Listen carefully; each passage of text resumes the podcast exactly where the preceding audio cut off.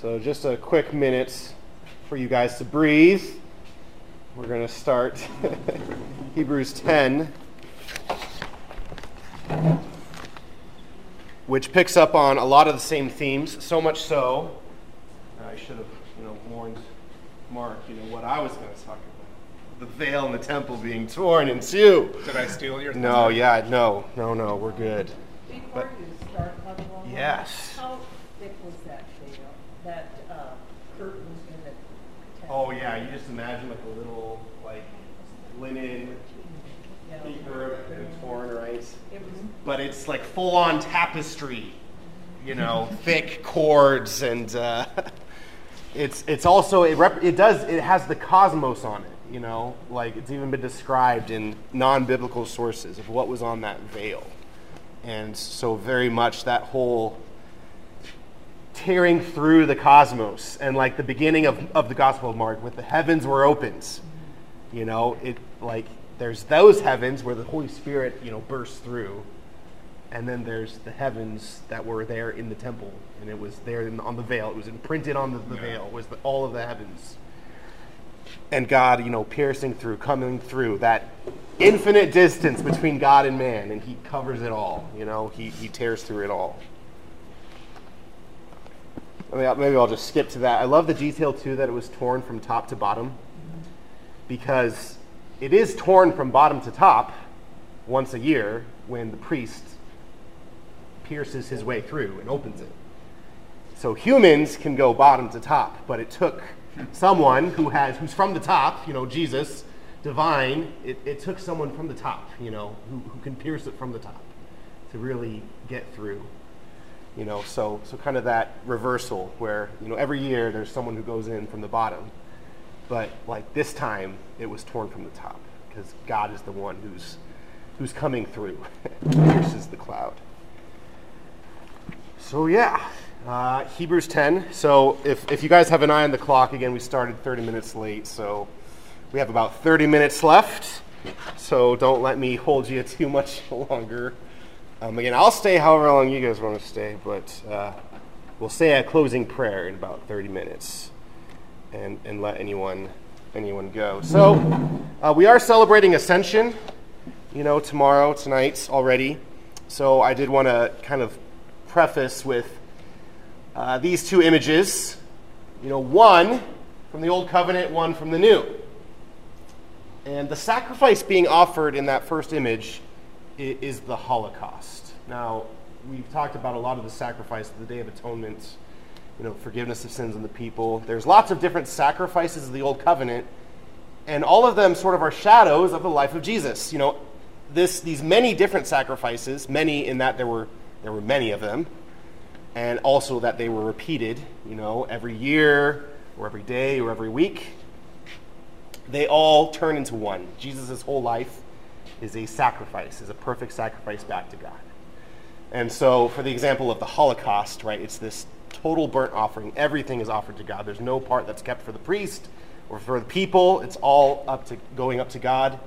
And that's really what we celebrate in the Ascension as well, is that perfect offering of Jesus' whole life back to the Father. You know, everything that he's done on earth is summed up in him and returns to God in this sort of Holocaust. So you can start to read every part of Jesus' life as a different type of sacrifice. Uh, He sort of brings it all together. So we're going to see a lot of that throughout chapter 10. Um, this first uh, image that we get from verse 1 uh, is about the shadows. so, since the law has only a shadow of the good things to come and not the very image of them, it can never make perfect those who come to worship by the same sacrifices that they offer continually each year.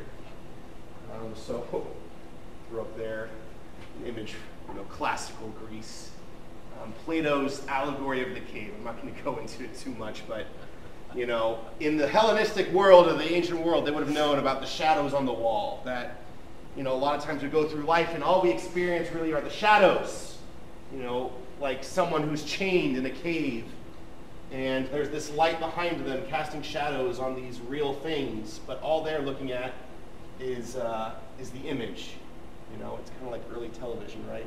They, they, they knew what was coming. television was going to absorb our whole life. and we forget the real things that are out there. We give them up for the things on our phone, right? um, but there's a beautiful image in that of, of a shadow versus the reality, right? And I'm going to steal this from, from Mark, right? What is the shadow of a cube? It's a square. Uh, isn't a square. I'm trying to draw in 3D. You know, a shadow sort of, you, you, you, you get the shape of it, but only in two dimensions, right? But the reality is three dimensions, right? The reality is so much more, so much more than just what was on that square. Uh, and so, but that's what the Old Testament is, though. It is this square. Uh, and it makes this sort of foundation. So that when the reality comes, we know that it fits. And I think that's why the Old Testament, again, doesn't pass away. It's not useless to us. But again, there's so much more in Jesus. And yet it does give us the shadow. It gives us that imprint to know that this is where it fits. You know, like the baby who's got to take that block and put it through the hole. The, the hole that has the right shape, the shadow, you know?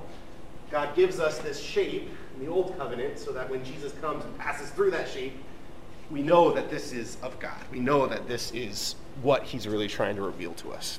So that's what I love about that, that image of the shadow has been there, the Old Covenant, the shape was given to us, and now the reality is here. There's so much more to it. It's that eternal cube. I don't know. I'm, I'm, I'm going to think about that cube. It's going to be in my dreams from now on, heaven as a cube. Uh, we're going to talk about blood again. I'm glad you brought it up uh, towards the end, because what is that language? Why, why is the Old Covenant so obsessed with blood? right? It, uh, it's everywhere. Why does every sacrifice have to have blood? So, from Hebrews, it talks about all these sacrifices. They would have been they would have ceased to be offered if the worshippers had honestly been cleansed by them. They would no longer have had any consciousness of sins. You know, if, if these sacrifices really took away sins, they would have already taken away the sins of all of Israel, and there would be no more need of them, right? But in those sacrifices, there's only this yearly remembrance of sins. It's impossible that the blood of bulls and goats take away sins. So I want to talk about blood for a second and what blood is, right? Um, I think in Leviticus, maybe there's a famous line um, in the blood is, is life, right? So even from just this experiential knowledge, we know if your blood is gone, your life is gone. So there, there's almost this dual nature to, to every being that has life. They have a body and they have blood. And in the blood is the life. In the body is death. So it's really interesting when, whenever the sacrifice in the Old Covenant is given, they're supposed to eat the body, but they're not supposed to eat the blood. Because what's happening is they're supposed to partake in the death of this animal. Because the death is what saved them. For instance, you know, this is Abraham and Isaac. Can't quite tell. Abraham, who was asked to offer his son Isaac, and he said, God himself will provide the offering. And God does. He provides a ram, which takes the place of Isaac. So the death of that ram really did sort of save Isaac there. So when we eat of that body, we're, we're sort of eating again of the Passover lamb. You know, you were supposed to die. You were the firstborn in Egypt. All of the firstborn of Egypt was supposed to die, but this lamb is taking your place. So you eat of the dead thing because it took your death away. But you don't eat of the blood because that's the life of a goat, of a ram, of a bull. You don't want the life of a goat or a ram or a bull. Like, that's not the life you want. So, what happens in the new covenant? You know, everything sort of turned on itself. Yes, you are to eat of my body, but also drink of my blood. That's why it's such a scandal to the Jews. Like, how can this guy not just give us his body as food? That's a scandal, yes, certainly. But his blood as a drink. So, in his body, again, we eat of his body, his death takes our place. Again, we, we are ransomed. You know, the punishment, the curse of the law is, you know, is taken off of us and onto him. But then also in his blood, you know, the this, this life is given us. We partake of a, of a new life. Uh, that life that God didn't want us to have from the bulls and goats, that the bulls and goats' blood couldn't give. You know, it did sort of show that your death, you know, has been turned around. You know, you have, you have not died. This animal has died, but you have not died. But they're still waiting for this gift of life, real life. And that's what Jesus' blood can give. So then you may ask, well, why, Father, why don't we receive from the chalice at every Mass? Is that, is that a scandal? We don't receive the blood of Jesus. Well, again, in the church's teaching of the sacraments, that, you know, when the priest takes, there's a part of Mass where the priest will take a piece of the precious host and he will drop it into the chalice. You know, when, when he consecrated them separately, it's sort of the body's over here, the blood is over here. That's the death of Jesus, that's the crucifixion. When he commingles them again, when he reintroduces the, the bread that has been consecrated into the body of Christ, reintroduces that into the chalice, body and blood are now together again. It's the resurrected, it's the resurrection. So when you receive a host, you're receiving not the dead body of Jesus, you're receiving resurrected body, which includes his body, blood, soul, and divinity. So you receive the smallest fragment of the host or the smallest drop of blood, you know, of, of from the chalice, you know, either one, you know, you're receiving the full body, blood, soul, and divinity of Jesus in, in the sacrament. So to not worry too much, uh, blood has been spilt. Um, uh, you know, wars have been fought over receiving from the chalice. I think in Poland, and John, John Huss, I think one of the, the first Protestant, the original Protestant, was over that issue. So maybe you still have a problem with that. Uh, we can talk more. But, uh, oh, this is where I, I want to take a, a little departure from Hebrews just again to learn how do we read the Bible. So uh, this line uh, next, talking about the blood of Jesus again and, and you know what Jesus did when he came to offer his sacrifice, you know, he, he kind of appeals back to the Psalms. For this reason, when he came into the world, he said, Sacrifice and offering you do not desire, but a body you prepared for me. Holocaust and sin offerings you took no delight in. a body you prepared for me. The fathers of the church loved that line.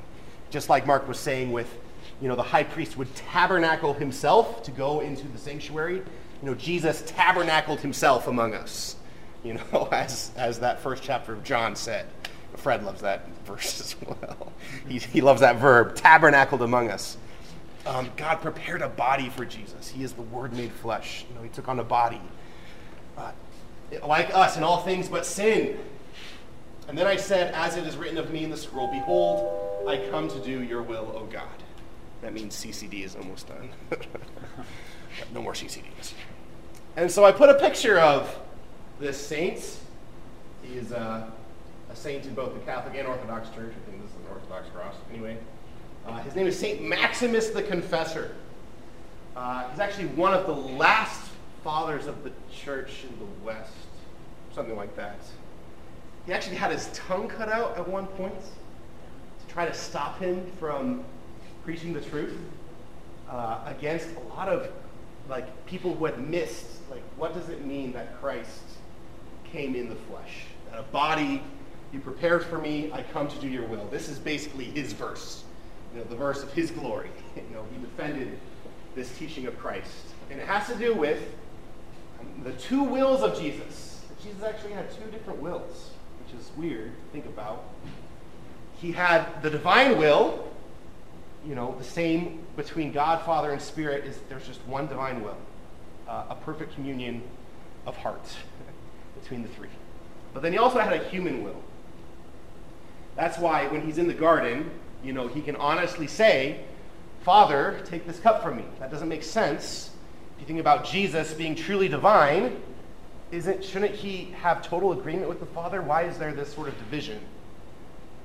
But then if Jesus is just a human, you know, uh, we might say, well, then, why does his sacrifice matter? Jesus is only human. What makes his sacrifice different than anyone else who offered themselves? So Maximus, you know, looks at what Scripture has given us and, and shows that there's both this human will that comes into full communion with the divine will. Um, and why that's so important is because everything that happens to Jesus by nature happens to us by grace. And so that's where we're going to go into a way of reading the Bible um, of going through, you know, everything that happens to Jesus is also something that is meant to happen to us by grace. So if, again, if Jesus doesn't have these two wills, then what would it mean, right? That, you know, our human will is totally corrupt. We need to totally destroy it and live only by the divine will. And that's not what God envisions for us. He wants to instead, you know, bring our will into total alignment with Him. To have this communion of wills. Just like in Jesus, there's this communion of wills between the human and the divine. So also in us, by grace, there will be this communion. We don't have to destroy our will. Uh, neither is it our human will that can achieve this on our own, right? We need the divine will to, to come to us, to be in us, to save us. So there's a lot to that controversy that I can't really get into, but it, it allows me to, to get into this way of reading Scripture. Uh, and maybe you've uh, seen this before, especially in the Catechism. They're, they're the four senses. Four senses of Scripture. Uh, so, what is a sense, right? Sight, hearing, taste. Know, a way that we take something in. So, there's these four ways that the church gives us that the church fathers used as well, in which we take in Scripture, we take in what we read. And so their names are, uh, again, you may, you may have read this, you may know this, but the literal sense. And, and then there's three spiritual senses. Uh, you can almost, uh, let's, let's use this, this is great. The literal sense is almost the shadow, the, uh, the foundation, you know, the, the base on which all the other senses are built. Then there's three spiritual senses which sort of you know, boost us up to that third dimension. Uh, they are, well, the, the, these words, they're going to look complicated. I promise you they're not, they're not that bad, but the allegorical, the moral, and the anagogical. You can go to the catechism and find these um, and read about them more. But uh, I, I, just love, again, starting with the literal. You know, what is the what is the gospel writer, what is the author of Hebrews, you know, literally trying to get to? What is he trying to say? So again, uh, there's going to be, we're going to skip to the next verse to do this exercise. And maybe two verses away.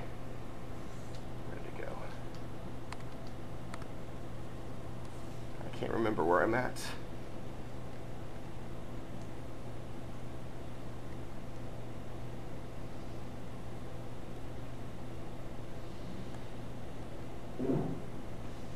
Ah, oh, this is the one. The veil is torn. See, I was going to talk about it. Let's let's do this one, right? You know, in a very literal way, when he talks about Jesus, we have through the blood of Jesus, we have confidence of entry into the sanctuary, into the holy place. By the new and living way he opened for us through the veil that is his flesh. So, in a very literal way, we can see that he's talking about the temple.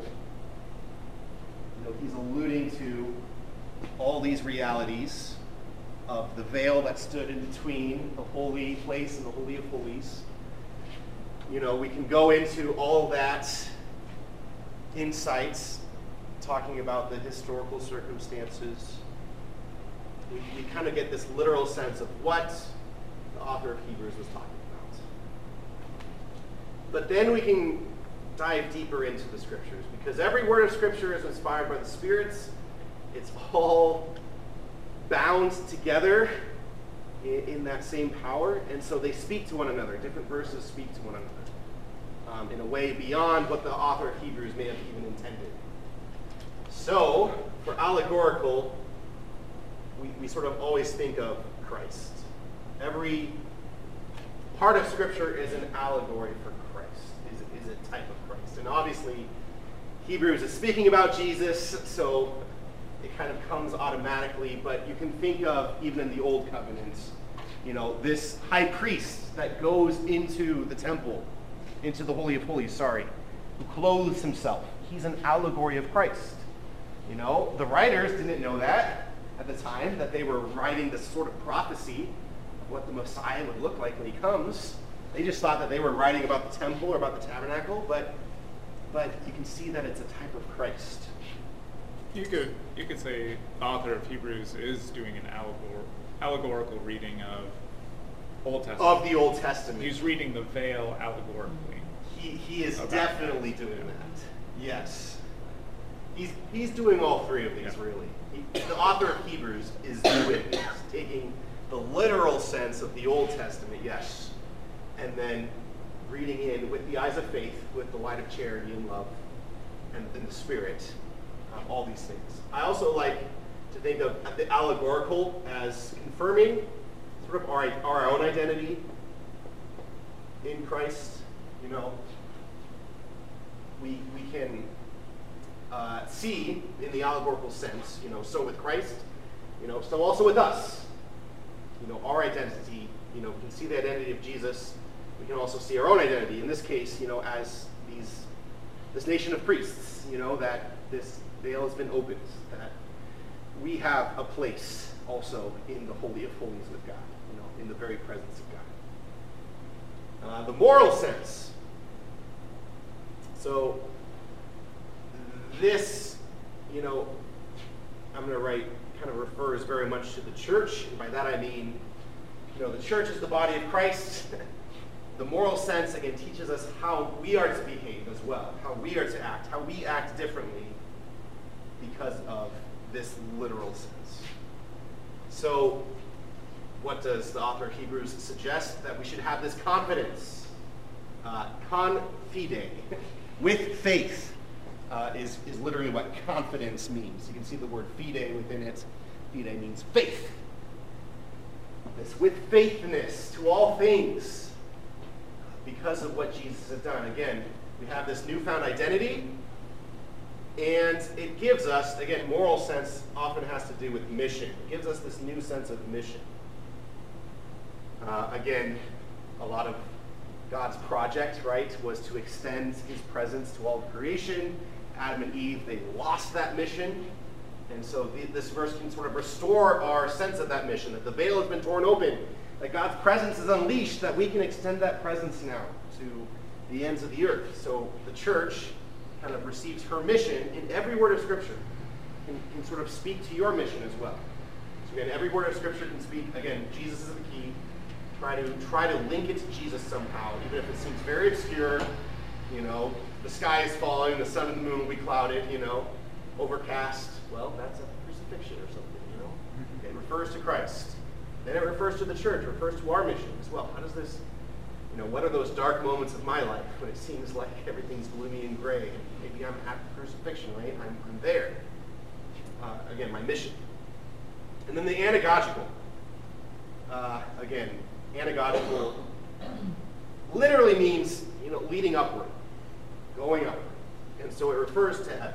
Every verse is given us in this life, in this age, but it's preparing us for the world to come, for the new heaven and the new earth. So, you know, we have the cube, yes.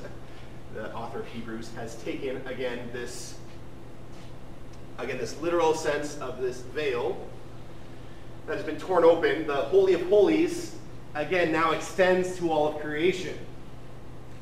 Holy of Holies is ever. Everyone can enter the presence of God, see Him face to face. That's that. That's that vision of heaven. That's that, that's our destiny. So these are three words for me that uh, you will find in all of my teachings in high school, and maybe they'll put these on my gravestone someday. You know? identity, mission, destiny. You know, we have our identity in Christ. We have our mission in the church and our destiny in heaven. And, and these three senses, these three sort of senses to use during during your reading of Scripture, again, they're kind of like seeing, hearing, tasting, right? You, you gotta you gotta kind of activate those and, and like focus on those um, and try to hear with those, you know, in these words. Uh, to confirm, again, your identity in Christ, your mission in the church, and your destiny uh, to heaven. So, hopefully, that again, that gives you some tools uh, to take to your own scriptural reading. Um, again, last time we sort of talked about Lectio Divina, uh, that sort of step by step way to go through a scripture passage. Uh, this week, the senses of Scripture, sort of what you're listening for when you read a scripture passage. What is Jesus trying to show you? Well, probably one of those three things is, kind of a good bet. He wants to confirm in you your identity, your mission, or your destiny in some way or another with, within the Word of God. So I think we skipped a couple, couple things that I wanted to get to. Uh, I love this moment. The, the uh, you might not be able to tell. This is this is teenage Jesus, age 12, and he's in the temple, and this is where the teachers of the law are so amazed, not necessarily at his answers, but specifically in the scriptures at his questions. He had lots of questions for him, just like any good 12 year old does. As I know when I go into the classrooms at NAM, their questions amaze me. So this line reminded me of this moment, and I'll tell you why. So he says, Sacrifices and offerings, holocausts and sin offerings you neither desired nor delighted in. These were the old law. Behold, I come to do your will. So he takes away the first to establish the second. And by this will, we have been consecrated through the offering of the body of Jesus Christ once and for all. So, this sort of turning from the first to the second. It reminded me of this moment. Uh, Jesus in the finding of the temple. We, we remember, you know, Joseph and Mary were taking him on their pilgrimage. You know, everyone would go at, you know, at least once a year. They're supposed to go three times a year, I think. But, you know, go to the temple and see this liturgy play out. And something's different about 12 year old Jesus, though. This is, actually, this is very remarkable. Why was he 12 years old when this happened? Because up until that point, you know, he's a child. He's supposed to go with Mary to the place where the women and children are. They sort of worship in their place and they have their liturgies. Whereas the men sort of go in and they actually see the sacrifice. Now, part of that might also be like women and children, let's not show them blood, you know, let's not show them the lamb dying and all this stuff. You know, so there's maybe like this gentleness that they have in their liturgies that the men, they like, no, I want to be at the grill, the barbecue. I want to like I want to see the Holocaust being offered, you know, and I want to see like the, the, the throat being slit. Anyway, yeah, the, the, the, real stuff, right? So this was the first year Joseph, that Jesus gets to see the Passover sacrifice, like up close and personal. So what he sees, right, part of the Passover sacrifice, these lambs being led to the slaughter, you know, opening not their mouths. So, you know, little Jesus and his humanness is already kind of developing that awareness. You know, even in his humanity, you know, he's a child, so he's asking those questions, right? That would come up to a child's heart. Even though in his divinity he already knows all this, right? But in his humanity, he's growing in this. Uh, so he sees the lambs. He sees the lambs being also like skewered on a pole. You know, the lamb almost being nailed to a cross almost. Uh, so he experiences that sacrifice, right? And so he has all these questions for these scholars of the law, right? Because he knows, you know, in his divinity, uh, that, you know, he will, this is the shadow that his life is meant to draw out. So I also love that it was the, the first time Jesus was with Joseph and not with Mary. And that's why he got lost. You know, Mary took good care of Jesus for the first 11 years, and then the first year, the first chance Joseph had, he lost him. Uh, I, I just, I laugh at that every time. But again, you know, just think of little, little boy Jesus, you know, coming to see these shadows in his human nature for the first time. Again, his human nature has a real will, a, a real, a real, uh, you know, humanity to it. So I always love thinking of little boy Jesus and just what that was like to, to, to watch that, to watch him grow in the eyes of God and man. Um, in the interest of time, there's, there's the lamb bound, you know, as one would be bound to a cross, and there'd be a, a pole sent through it, you know, like pierced with a lance almost, right? Um, so again, Jesus seeing all these things. Um, it is perfected. I think we, we've talked about that a couple times. That language of of a sacrifice being done, of a priest being ordained. You know, you would. It's sort of the last words. You know, like go in peace. Um, I, I, loved that going to Israel, leaving the airport, and it said "Go in peace" uh, over the sign. I'm like, oh, that's so. That's just like the mass, like "Go in peace." You know, that's just how you say goodbye. Um, but it's actually a similar word for "it is perfected" to go in peace. it's like one letter difference. You know, you know, Baba Shalom, like is like go in peace. Mashalom is it is perfected. It is completed. It has come to peace. It has come to the end. Uh, so there's this sort of moment at the end of a sacrifice or an ordination when they would declare, you know, it is done, it is fulfilled, it is completed. You know, we have our sacrifice has been done or the priest has been ordained in the old covenant. And so that moment happens again on the cross, Jesus. It is it is finished. It is terminated. It is consummated. It has come to fulfillment. So a new priesthood, a new sacrifice has been enacted. One that will not be repeated, but will be, you know, remembered, re-entered into throughout the rest of history. Uh, we, we had this quote from Jeremiah last week, but um, to kind of bring a new dimension to it, uh, again, new dimensions are coming in all over the place here. Um, the Holy Spirit also testifies for us after saying, This is the covenant I will establish with them after those days. Says the Lord, I will put my laws into their hearts, and I will write them upon their minds. He also says, Their sins and their evil doings I will remember no more. Where there was forgiveness of these, there was no longer offering for sin. So I put a little, um, was that Heston? Char- Charlton Heston. Char- Char- I knew he was like Charlton Heston, yes, from the, the Ten Commandments. And this beautiful Proto Hebraic text of the Ten Commandments that's, uh, that's there. Yes. Uh, yeah, there you go. So. Um, but looking at those tablets, um, I do want to uh, share. You know, this is this is a little more theological musings. This is not the official position of the church, but uh, it's also not been, you know, officially declared. You know, we always think of the two tablets of stone. And what's on the first tablet of stone? It's commandments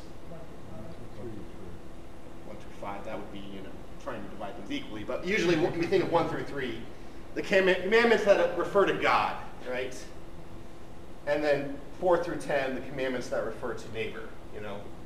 So love God, love neighbor. And that's why there were two tablets of stone. But there's another way to read it, which is like two tablets. Why did they need two tablets? They ran out of room on the first one? It's like, surely God had a better plan than that, right?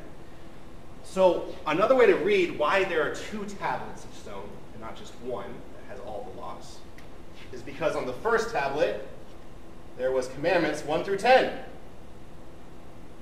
So what goes on the second commandment tablet Commandments 1 through 10. Uh, what's, what's happening, right? Um, it's a covenant. When you have a covenant, you have to give one copy to the king who's making the covenant with his people, and you have to give one copy to people.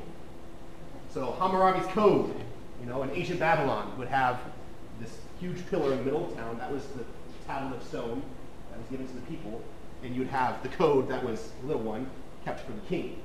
So that each one knows the conditions of the covenant, right? And then where were the two tablets kept? You know, Moses brought both tablets down the mountain.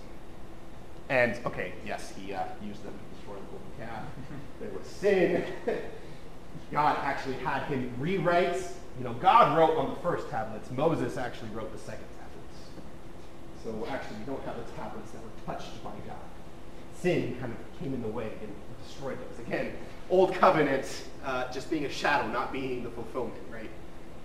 So Moses writes these next two, but they both come down the mountain with him. And that's a really important gesture because what does God say through Exodus is that I will be with you.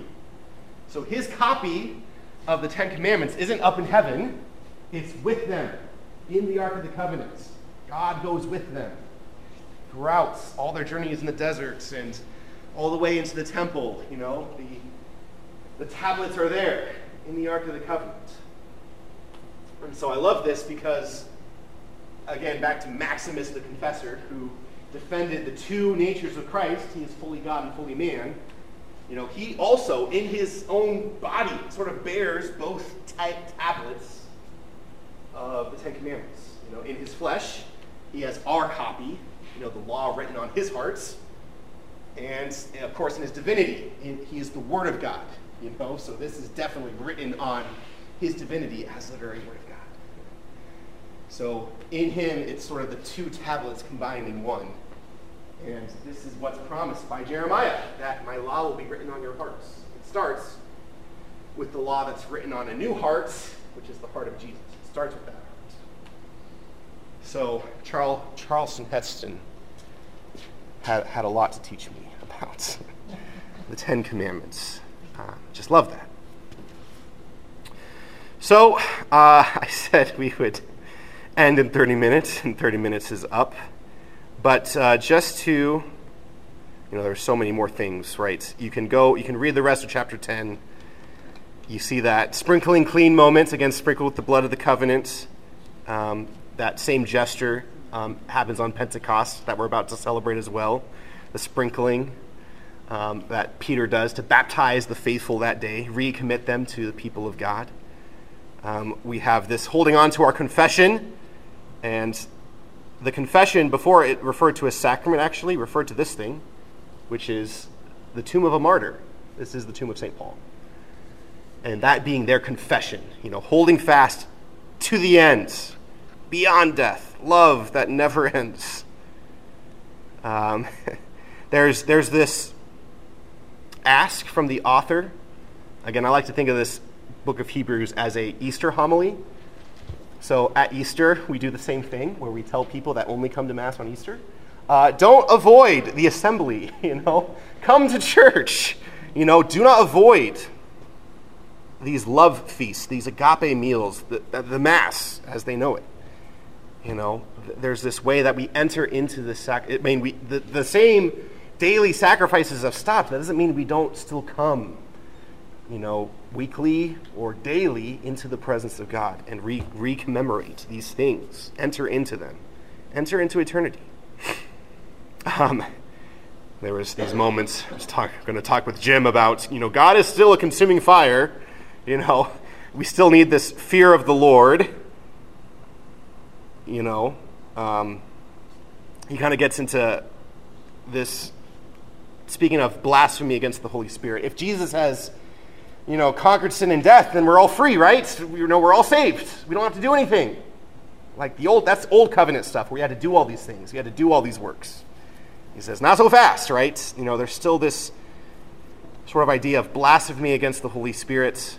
This, uh, again, we can still put obstacles in the way of grace. Um, so, so much more there that obviously I, I never get to, and that's okay. But I'll, I'll, I'll end with this. I'll end with this idea. At the very end of chapter 10, he says, you know, the just one shall live by faith. But, but if he draws back, I take no pleasure in him. And so I just want to leave you with that word, hyposteletai. Can't read it, it's all Greek to me. But I find it really interesting because hypo, hypostolos, one who is sent back, is, is drawn back, is actually the opposite of apostolos, which is apostle. So, again, the just one, the apostle, the one sent, will live by faith. You know, that faithful relationship to the one that sent you, versus being a hypostolos, one who is who, who draws back, who, who refuses to be sent, refuses that faith. So basically kind of encouraging us to live as an apostle, um, is, is kind of where I leave you guys. Uh, to not fall back, you know, to have that confidence uh, of what Jesus has done, you know, to allow him to confirm your, your own identity, your mission, your destiny um, as part of, you know, he was thinking of you on that, at, in that sacrifice on the cross. And so you will possess life. Uh, I also make that kind of moment, that, that link, that it, this I here is actually my soul, my spirit. Will take pleasure, you know, in you. You will possess life. You will possess this soul. You will possess the glory of God, the very life of God. Through his blood, again, through the blood, the sacrifice, you will possess this life as well.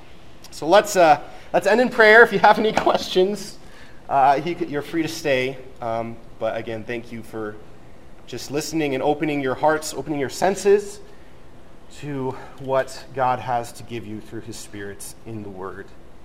So we pray in the name of the Father, and the Son, and of the Holy Spirit. Amen. Amen.